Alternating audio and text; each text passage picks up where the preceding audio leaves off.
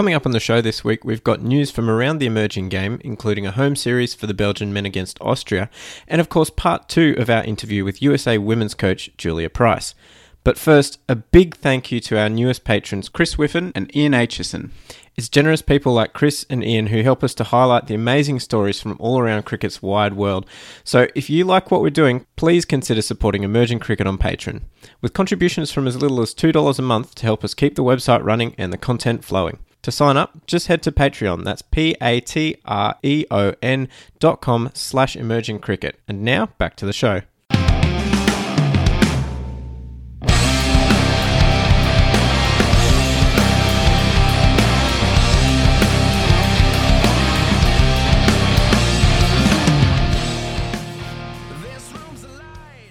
Welcome once again to the Emerging Cricket Podcast, where we bring you all the latest from cricket's frontiers. This week, Bez is still putting in the long days on the Olympic coverage for Channel 7, so it's just me, Nick Skinner, and Tim Cutler over in Vanuatu.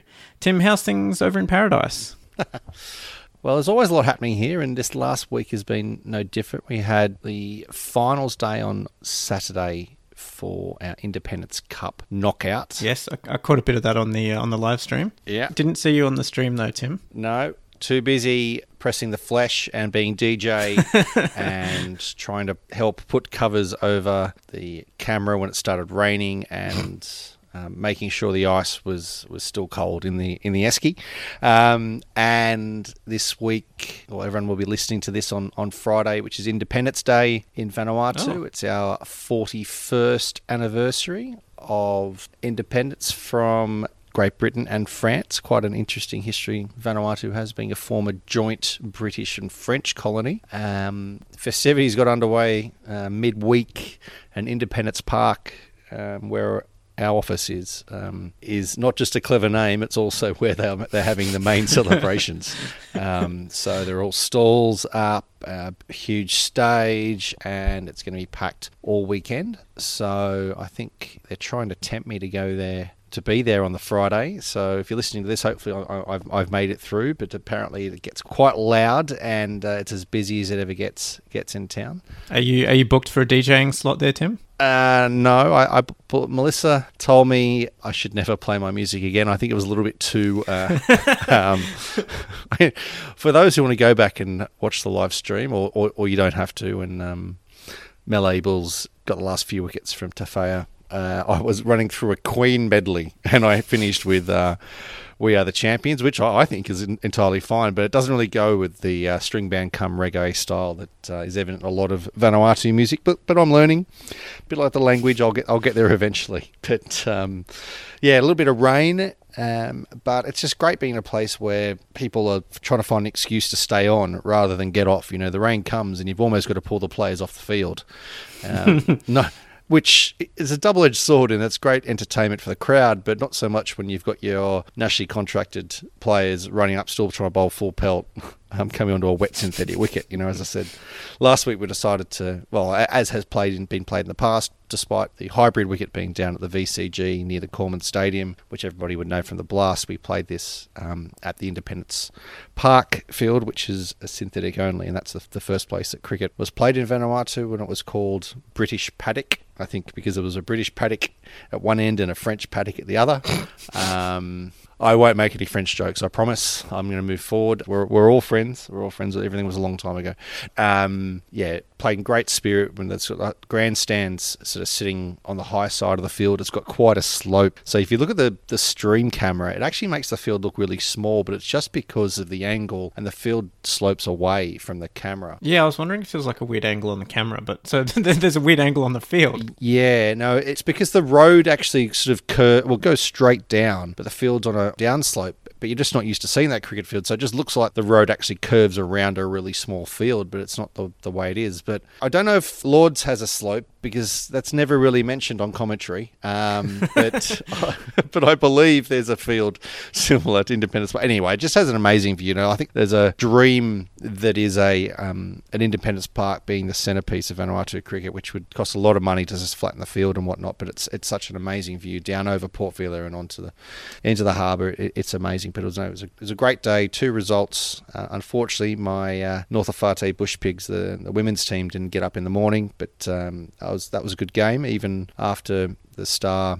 batter of the Blackbirds, Rachel Andrew, was out early. They fought back to post a competitive score, and the Bush Pigs weren't able to chase it down. And then Melee Bulls won, I don't know how many consecutive finals they've won on the men's side, but another great performance from Andrew Mansali, former national captain, for player of the match. Plaudits there, but no, it was a great afternoon. And then to my second home, the beach bar for the after party. So all in all, a very good day, but a very long day as well. I should probably ask how you were going. I'm so used to having this little voice on my shoulder with Daniel Beswick talking about something, but it's eerie without him, isn't it? Like I'm almost afraid to ask how you're going. You've been more locked down. I heard the Premier's announced another 4 weeks. Yep. How are you going, Nick?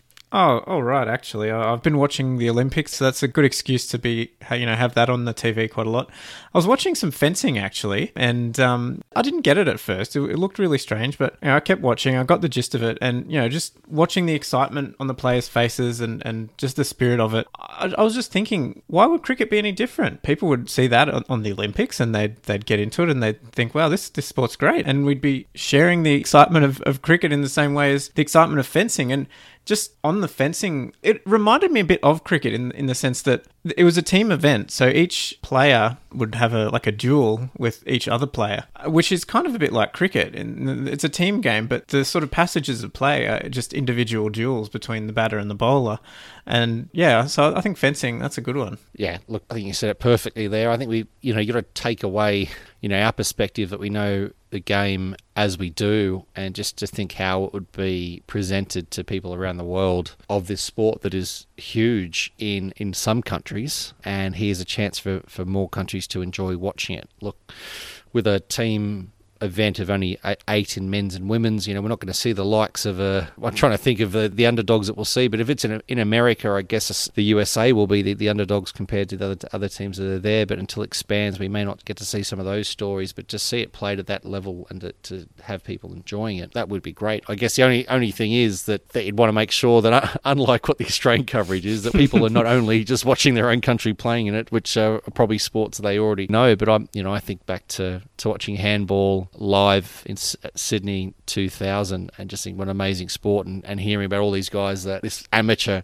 Australian team is playing against are all full-time pros playing this game that I'd never seen in my life. It was amazing. But fencing, funny you mentioned that. Hong Kong getting their first gold medal since I think it was 96. It must have been. Someone's surely going to correct me on that, but that's huge. A gold medal in fencing, and then a silver in the pool, with the silver medal behind a certain Australian swimmer who seems to be doing quite well for herself, Ari Titmus as well, who's providing some entertainment. But that's big for Hong Kong. I say big, I probably look at it from an Australian point of view of a country with 25 million and looking at Hong Kong with 7.5 and thinking, oh geez, they don't really have a lot of investment in their sports program. But now I'm looking at it from a completely different perspective. We're from a country of 300,000 with 3 athletes at the games, but at least Vanuatu's flag bearer made world news.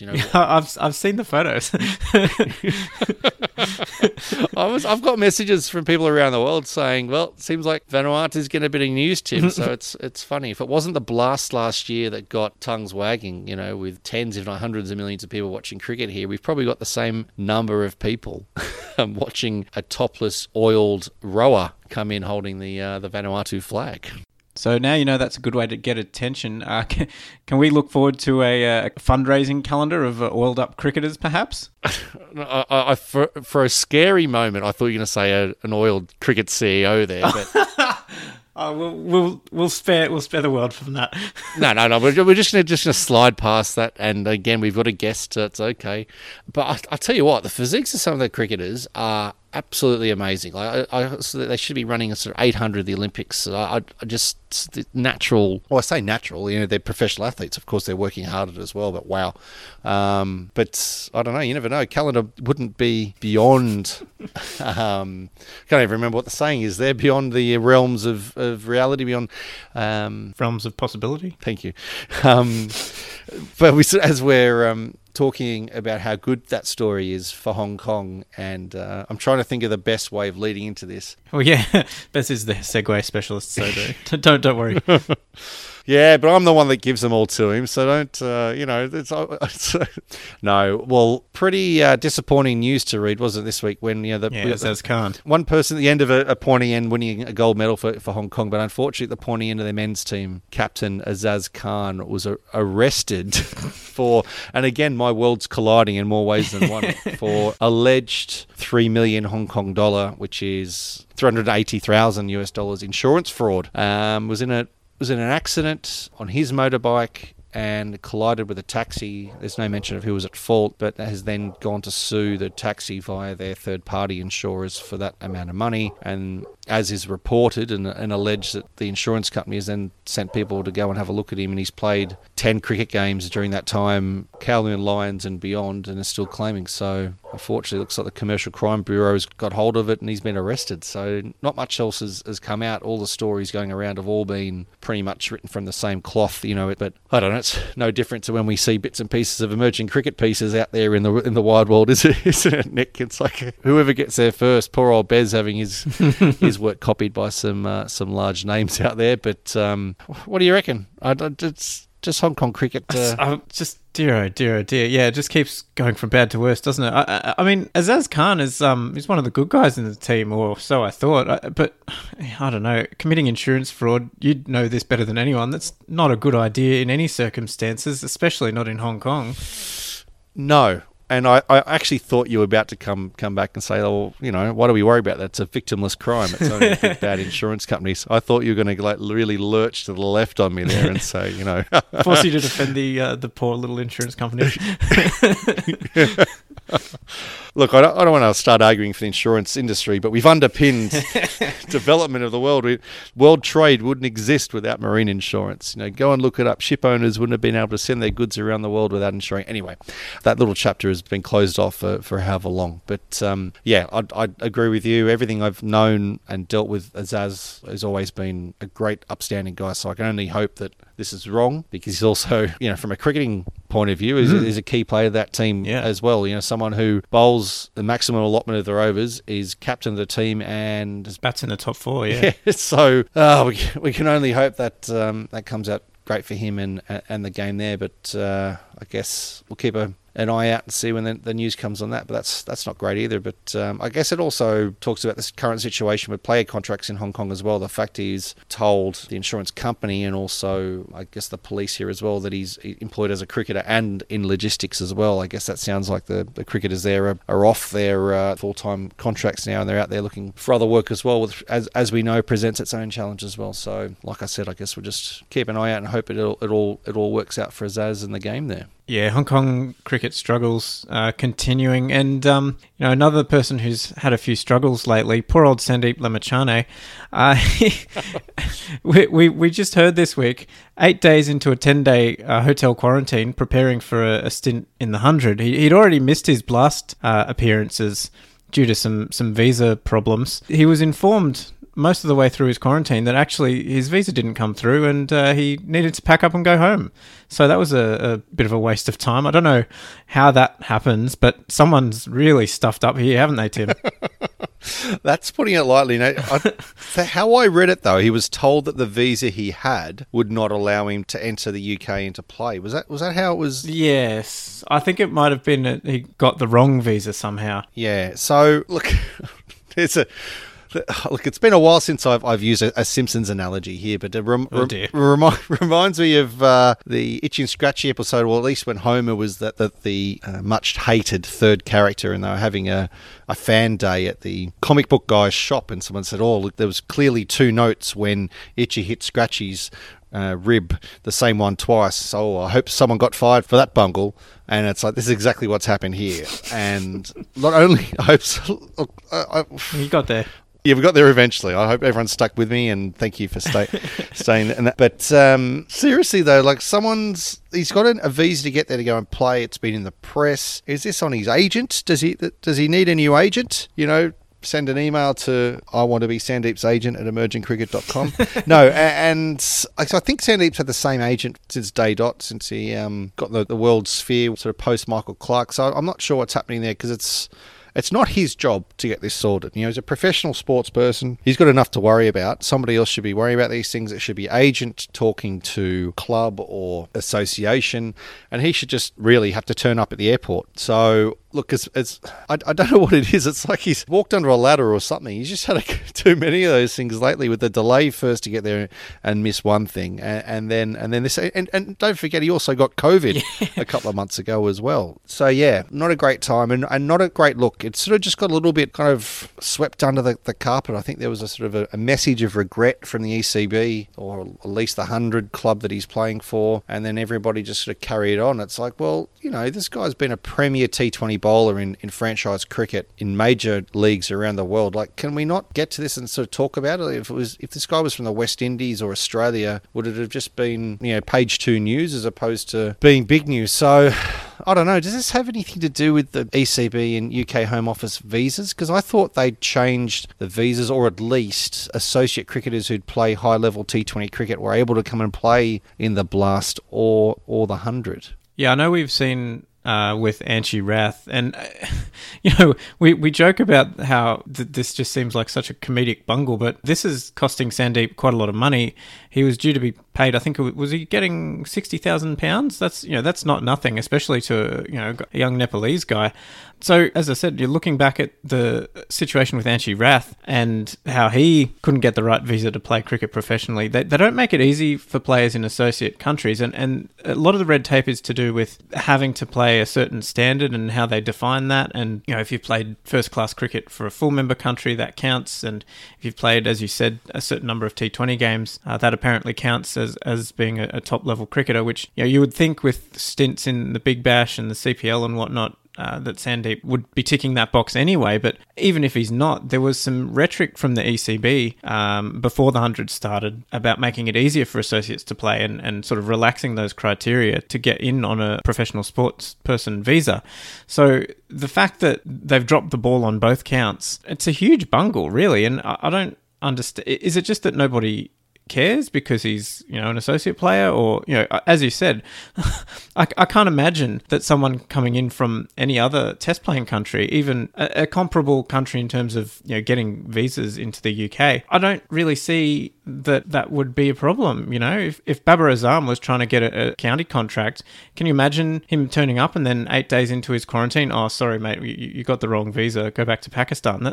That's ridiculous. Yeah, and the cynical side of you gets thinking, you know, with Nepal just being an associate, and I mean that with no disrespect to Nepal, just the fact that they don't have a vote on the board, and who can they really complain to? You know, we've seen the issues around the lack of mandatory release, and, you know, the more detail we got about that with the Netherlands taking on Ireland, there were sort of mitigating circumstances for players and their futures as well. But it just feels like, again, the scales are just tipped, aren't they? Here is a player of extreme talent who is good enough to play in these competitions, but he's been excluded, well, precluded and excluded for reasons outside of his control, and he's being, well, it's a really exclusionist policy anyway to stop him from playing. But I know we've talked about this a lot, but it really just is another challenge to try and grow the sport. If you're looking around the world and you've got a talented kid in an emerging cricket nation, and you see how hard it is for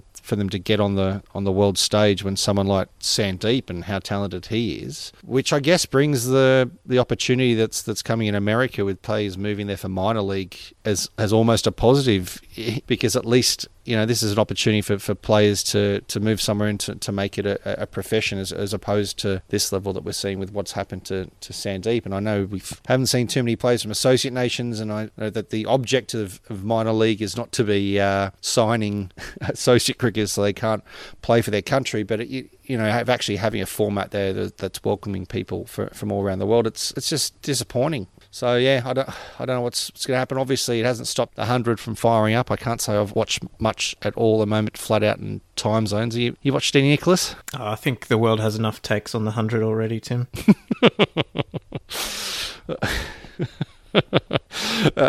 Were you looking at the clock and seeing that we were eating into interview time and we want to move on? That is part of it too, but I no, honestly, I'm pretty exhausted about all the stuff around the 100. I mean, I'd just be repeating stuff that other people have said. So isn't that what we do anyway? Just get people's opinions and just sort of twist them just a little bit and make them sound as their own. Yeah, give them some lukewarm room temperature takes. It has taken over cricket Twitter, hasn't it? But yes, anyway. Yes, to some associate cricket. Belgium managed to beat Austria 2-1 in a home series played at the Royal Belgium Cricket Club in Waterloo. So get your ABBA out there, Tim. I feel forced now. If I just, what? Okay, anyway, sorry. Carry on. The series got off to a pretty rocky start for Belgium, with Corey Rutgers and David Mullet both resigning. So that's the coach and the assistant coach. They resigned, according to some reporting we got from Bertus de Jong, over a conflict with the board over selection. And, you know, that played out in the team sheet. Belgium played 5 debutants in the series, and the total was, you know, including Sherry Butt's suspension, 10 players who were in the Malta series, the most recent series they played. 10 of those players were not available for selection in this Austria series, so they were fielding almost a second 11, but they still managed to win, which was good. They, interestingly, Belgium was ranked 43 ahead of the series, and Austria was 39th. Yeah, so the first game was a high-scoring match with Belgium chasing 195 in 18 overs, but the second game was the one that grabbed the headlines. One of the more interesting comebacks I've seen in a cricket game. Belgium were 8 for 14 in, I think, about 6 overs, and they managed to get all the way to 8 for 146 with a century to Sabah Zakil from number 8, 100 not out of 47 balls. I just feel for poor old Akib Iqbal, 5 for 5 off his 4 overs, completely demolished the top order, and then they just let it go. Yeah, some real great cricketer vibes about that, huh? It's a bit like scoring 100 and losing, it better than, you know, but it's still being happy.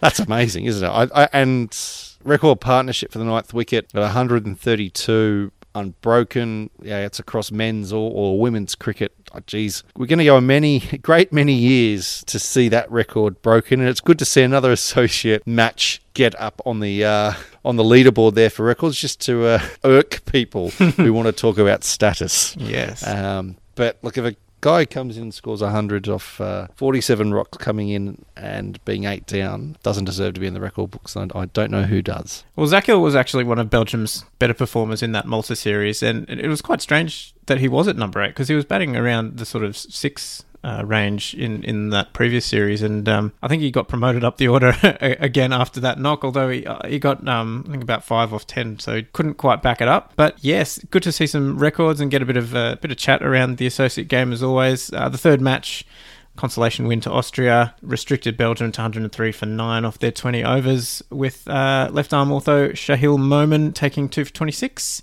He toiled hard throughout the series, managed 1 for 27 in the first match when everyone went at over 10s. And yeah, Austria cruised to the target comfortably, ending the series, as I said, 2-1. Good effort for them after the off-field drama leading into the series. Yeah, we can only hope that you know, with all the delays and postponements, that both teams will get to compete in an ICC tournament soon, because there's obviously a lot of talent across both sides.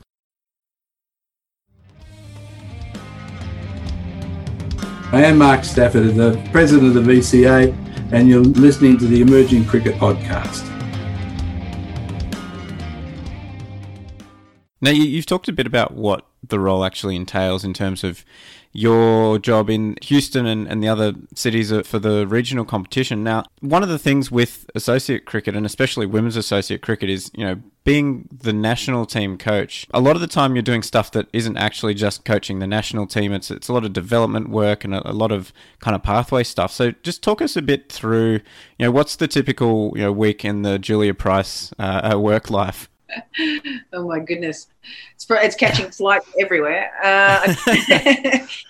No, it's constantly, there's lots of back and forth. You know, particularly at the moment, it's been good because obviously the planning behind the scenes, we did a lot of that obviously in 2020. That's sort of a good thing that, you know, there's not too many positives that have come out of a pandemic, but that's certainly one of them. It allowed us time to sort of sit back and really sort of plan what direction are we going, how are we going to do this, what are we going to grow, what are our goals, what do we want to do in 5 years, where do we want to see ourselves. So to me, being part of that whole process is ongoing all the time. You know, it's been nice to be able to have the inter-regionals and regionals come into play this year, if not in a slightly reviewed format that I wanted, but that's okay. Obviously budget restraints there, but at the same time, you know, I think it's working the way it's going at the moment. I'm also forming relationships with, you know, as I mentioned, with lots of the leagues, trying to grow the game. At development level, it's not really my thing per se, but at the same time can help set up the structure and the infrastructure around how we're going to be able to grow it and take it into schools and have input into that sort of side of things. I'm very keen to assist with delivering coaching courses over here and making sure that I'm mentoring a lot of the coaches that I've met around the place. It's been really exciting being able to give coaches opportunities in some of our programs as well and be a mentor to them and provide them with additional opportunities and information about how they can continue to improve as a coach. So that's been fun as well. Same with umpires. I've just actually signed up for an umpiring course myself. But joining us, great, yes. Why not? You know, add it to the resume. But, you know, USA Cricket have just put out the online course for females, which is free for umpiring over here, just to try and get girls really excited about coming into it and not having the barriers that a lot of the females have here with regards to finances and sport. So all of that sort of side thing, I'm pretty much an ambassador for anything that's women's cricket, that's, you know, if you're female, bar actually playing the game itself, which that's not going to happen. So there's lots of development stuff constantly going. You continue to grow it all the time. There's so much that we can be doing to continue to professionalise it, to make sure that our program is being tweaked all the time. We can get sponsors on board to help pay for additional things like psychologists and full-time strength and conditioning, and same with physios and nutritionists and all those additional things that are really going to help with as satellite coaches in all of our regions, as well as assisting with, you know, even getting club competitions up and running through, you know, incentivising programs for leagues to assist with making sure that we're getting the girls playing. Because obviously that affects me at the top end if we don't have a participation level that's stabilised and sustainable and that's going to be constantly growing and you know.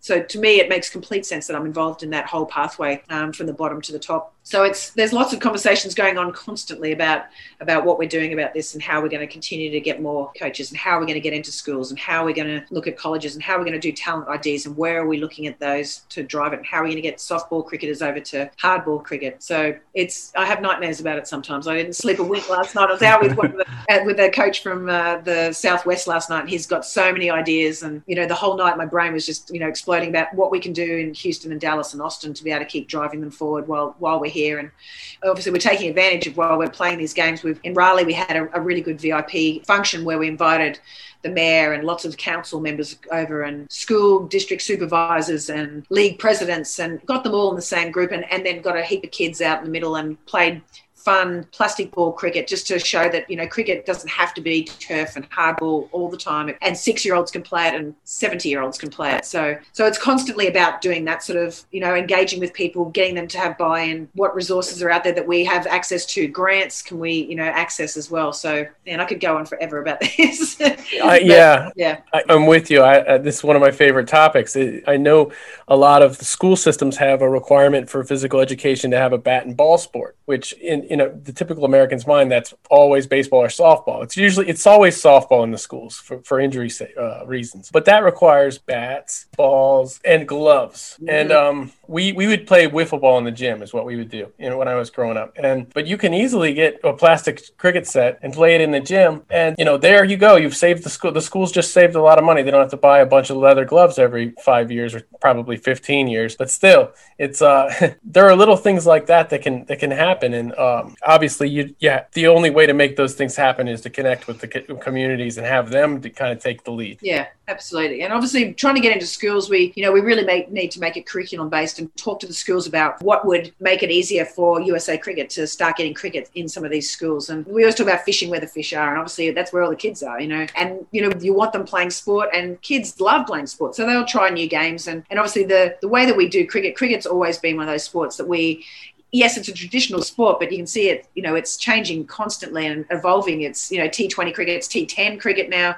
We've got Test cricket, 50-over cricket. There's so many different versions of it. And then we've got all of the development games that we were playing. So we played diamond cricket the other day with the kids, which is, you know, two pitches crossing each other, but they run around like it's baseball. So they sort of understood the baseball running around the stumps bit, but then they bowled across to each other and balls going everywhere, bats. It was unbelievable fun. Oh, is that continuous cricket? Well, it's called diamond cricket. So it's sort of continuous, but it's diamond. But the idea of it is to keep every single kid enthused and excited, because there's something happening all the time. And there's so many different ways that we can change the game of cricket, whether it's just underarm bowling to get kids involved in it, it's getting them to learn how to bowl properly, plastic bats, tipsy, you know, pairs cricket. There's just so many different variations of it that keep kids excited about it, which can be very unintimidating for teachers, which is exactly what we want, and coaches, particularly because they don't completely understand the game and they haven't grown up with it. But if you've got something that's really simple for them and say, there's your game, do it, kids will do it themselves. I mean, they love that sort of stuff and they're very adaptable. And yeah, I think it's just a great way of making sure that we're growing the game, is ensuring that we can provide lots of different ways of teaching people the game. To me, cricket is the perfect backyard sport for kids, because you can adapt it to wherever you're at. Part of the fun is adapting it to wherever you're at,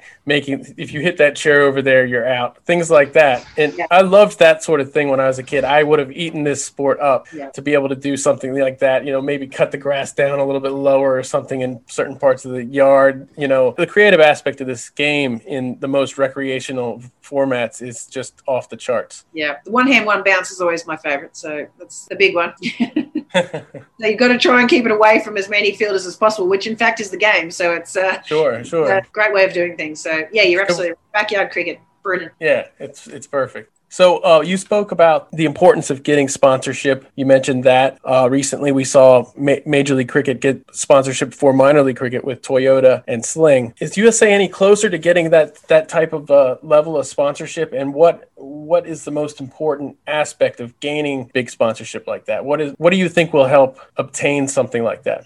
I think USA Cricket definitely are getting closer to finding some sponsors, corporate partners and commercial partners. What that looks like is sort of out of my league a little bit. But obviously, as I mentioned before, that the women's game is definitely something that's, you know, very promotable at the moment. You know, we're also getting new uniforms all the time for our national. So there is immediate sort of partnerships that you can have with companies with regards to apparel and things like that. So, but I think the importance of making sure that we have sponsors, I think it sort of legitimizes it and puts us out in the public a little bit more, because they hear and they're associating cricket maybe with a certain product. So it's just, again, diversifying who's hearing these messages and who's getting introduced to cricket, whether that's through that company sponsoring cricket or whether it's through the people who are employed at that company and we have a relationship with them and assist them with going in and playing cricket with their employees, or, you know, just promoting it in different ways. So I think the more corporate sponsorships we get on side, the more people are getting exposed to cricket. So I think, and secondly, we also have the money to continue to grow the sport and take it to different areas and keep developing it and supporting all the leagues out there and some of our competitions that we're trying to drive.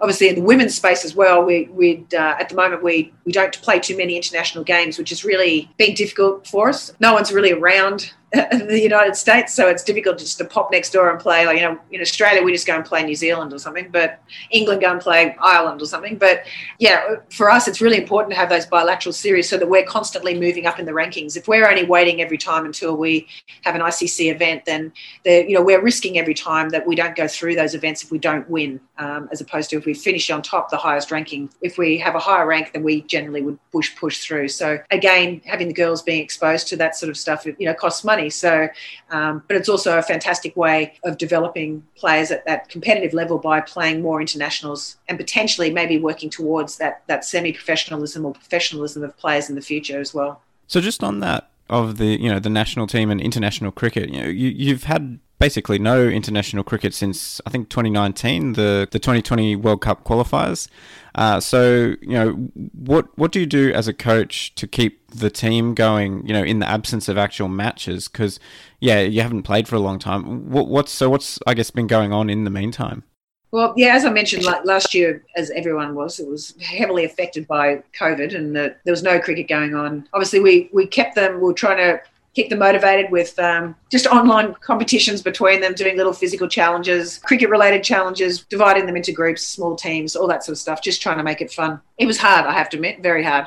You know, and I think they lasted pretty well. I reckon they got to about August, September, and then they went, no, we're just over it. we can't do this anymore, which was fine because I reckon they battled along. But at the same time, we did get a lot of girls who had improved their fitness enormously and they'd worked really hard and they had got it takes a while to actually get that compound effective or cumulative effective of ongoing fitness. So I've noticed that those girls that really busted it last year have been really, really good this year, you know, straight into it, scoring runs. Mentally, they're pretty switched on. So when we're not playing international games, I'm developing domestic games for them to play. And that's pretty much what's happening at the moment. But yeah, we're hoping, you know, we've obviously got the September games coming up. So I'm hoping that these national games and all the improving games and high competition games are really going to hold fast for the girls when they do play in these the T20 regional qualifiers against Canada, Brazil and Argentina. No doubt they're probably in a very similar boat to us, fortunately, so they're not getting too many other games either at the moment other than internal games. So not ideal, but, you know, that's all we can do at the moment is try and be as mentally prepared as we can. A lot of the girls, as we mentioned,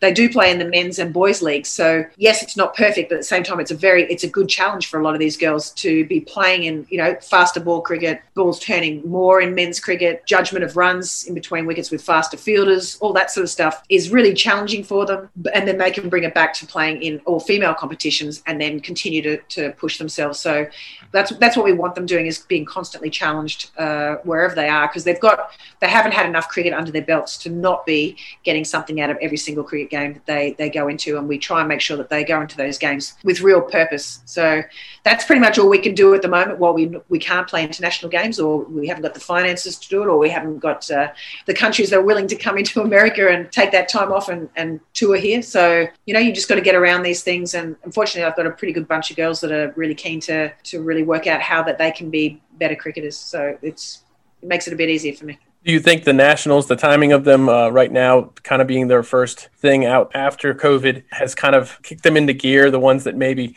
slacked off a little bit? Do you think that this is helping send them the message like before it's really important? Absolutely, yeah. They've realised that suddenly they've turned up and all these other girls are there and they're like, who are these girls? And they're pretty good. So there's lots of people challenging them. So they have to actually perform. In the past, you know, there's been a lot of reputation that have got girls through, which is not what we want. We want girls performing under pressure. We want them, you know, ticking off all of our fitness requirements. We want them to have good attitude, skills, as well as performing as well. So by putting them into these competitions all the time and ensuring that, you know, that they are performing, and if not, how are they going about it behind the scenes to ensure that they're constantly upskilling, constantly working on their programs, ticking off all the stuff that we need them to do, reporting on, you know, what their sleep habits are, reporting on, you know, what their bowling workloads have been for the week, making sure they're not spiking, reporting injuries, all that sort of stuff. It mightn't seem very important to them, but we've tried to really make sure that they understand that that is part of being an elite athlete, and it's how we're going to push forward faster as USA and do a bit of a catch-up. I mean, we've got a fair bit of catching up to do. We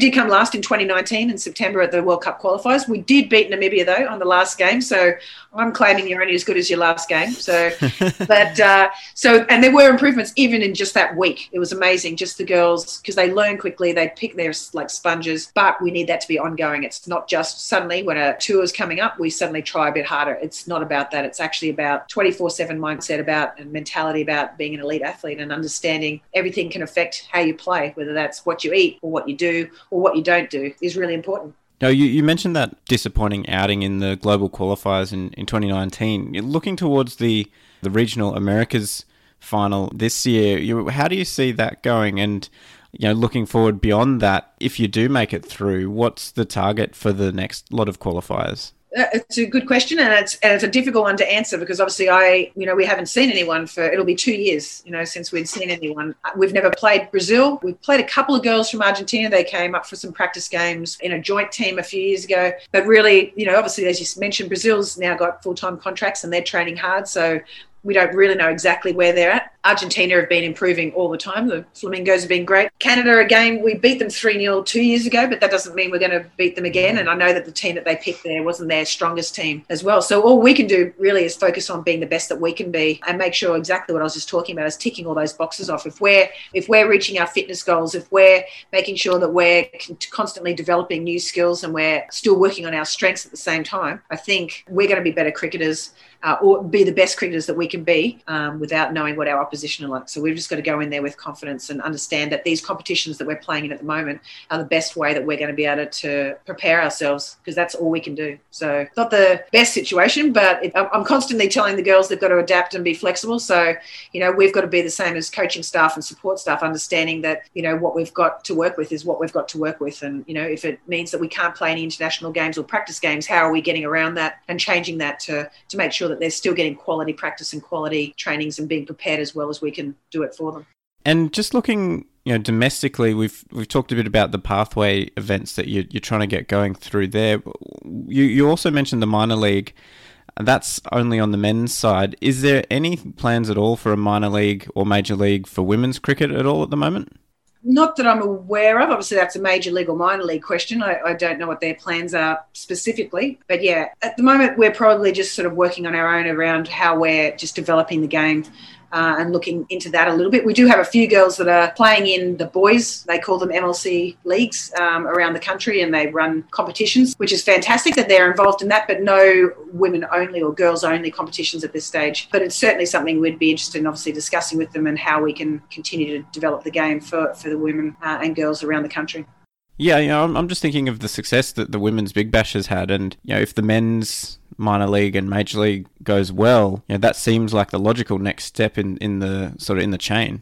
Yeah, absolutely. And I think they've only had the practice games for minor league last year, which weren't too bad. But I think they're sort of just seeing where it's at the moment in the country. I think we've got 28 minor league teams, and I think that starts in 2 weeks' time, I think. So I think they're probably going to have a bit of a look and see how that runs. Potentially the 12 teams that we've got around, or the 12 cities that we've got around the country at the moment, could potentially eventually, look like a minor league competition in itself, by having those 12 teams operate very similarly to the WBBL back in Australia or the old KSL in England. So, yeah, it's a possibility, absolutely. But I think, obviously, Major League still hasn't happened yet in the country, so there's no real proven result there, and they're probably waiting to see how minor league and major league, the fallout from that and the success of that, which obviously we're all hoping will happen, and then how that can then impact the women's game and how they can continue to grow from that side.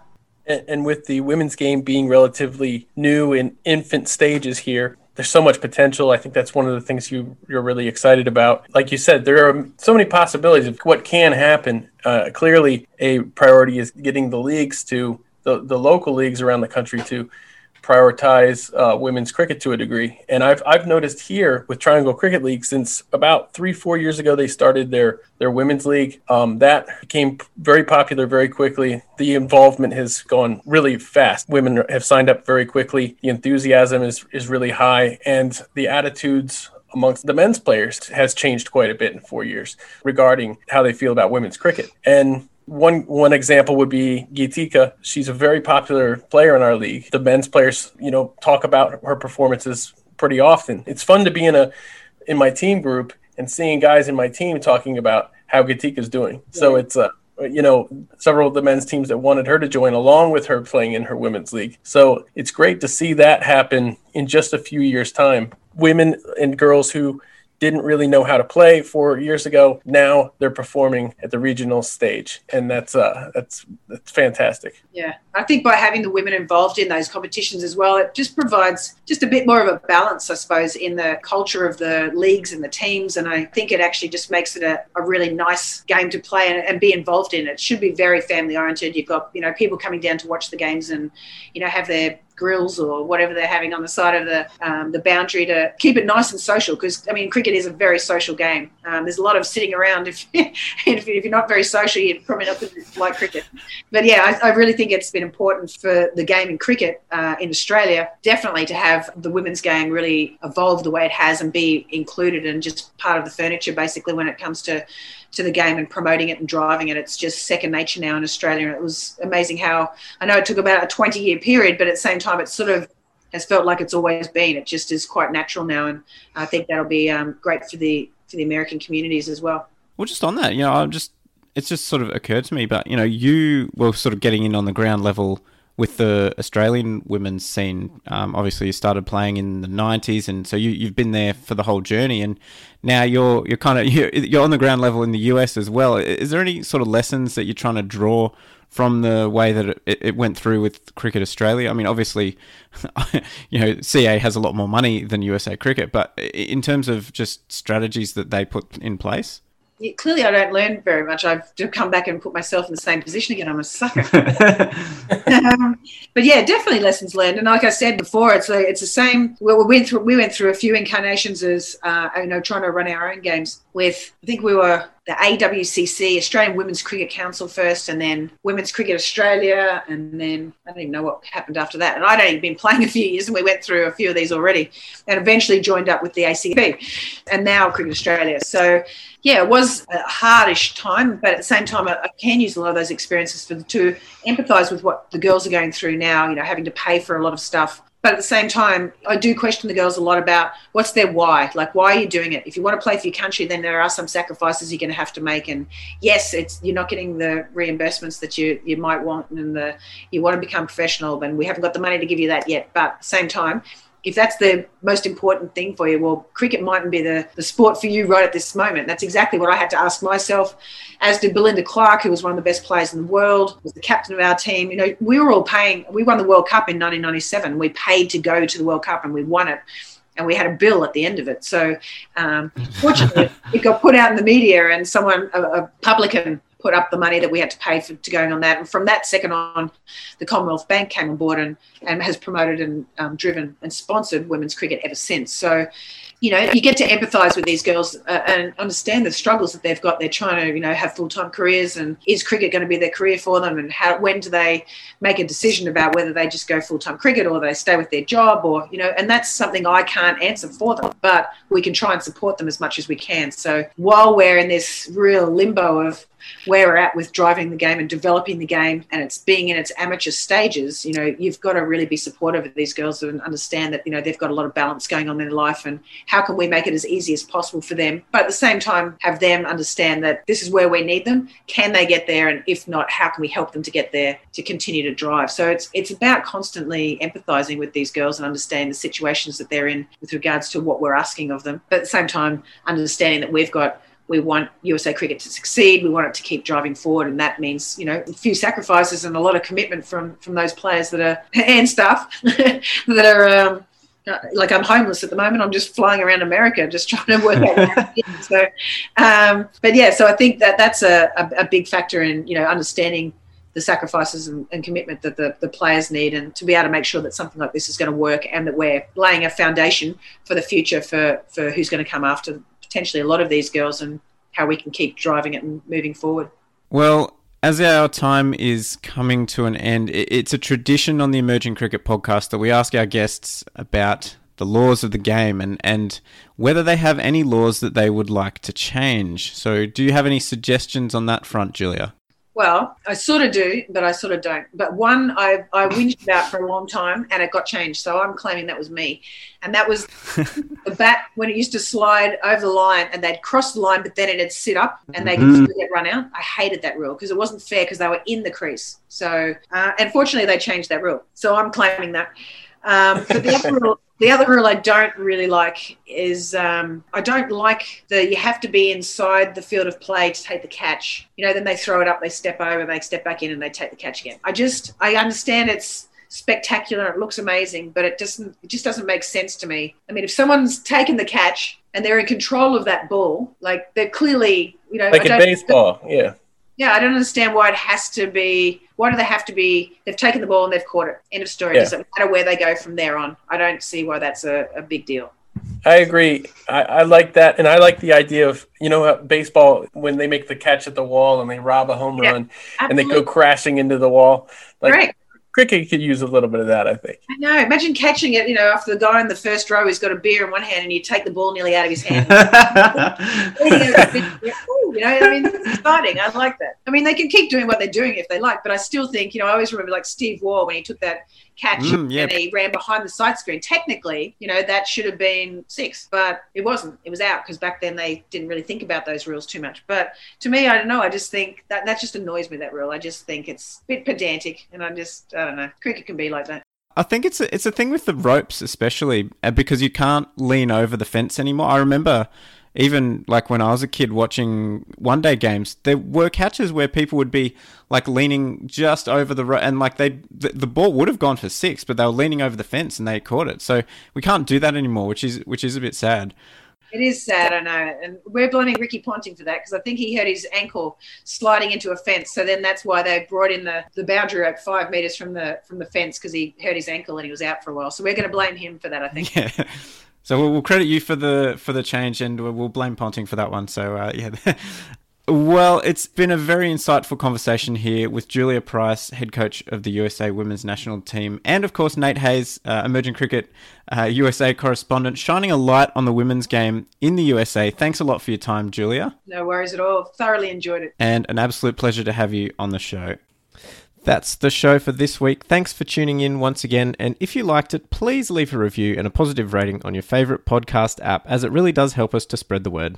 Bye for now. Whoa!